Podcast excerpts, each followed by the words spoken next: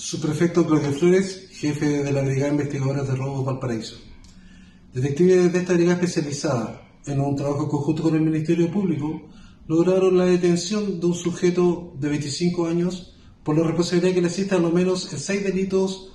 del delito de robo con intimidación, hechos cometidos en diferentes sectores de esta ciudad. Oficiales de esta brigada investigadora de robo,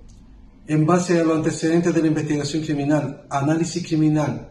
además de reconocimiento fotográfico por parte de las víctimas, como asimismo levantamientos de imágenes levantados en las cámaras de seguridad donde sucedieron los hechos, se logró posesionar e individualizar a uno de los autores de este delito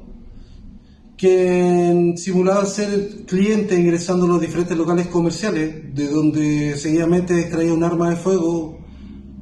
para intimidar a las víctimas, sustraerle dinero y las especies. En este procedimiento se logró la incautación de un vehículo en el cual circulaban los delincuentes, además de dos armas de fuego de 9 milímetros, eh, aparatos celulares con los cuales se comunicaban y vestimentas asociadas a los diferentes delitos que podía posicionar a estos delincuentes en los hechos. Este delincuente pasará a control de detención al tribunal para su formalización correspondiente.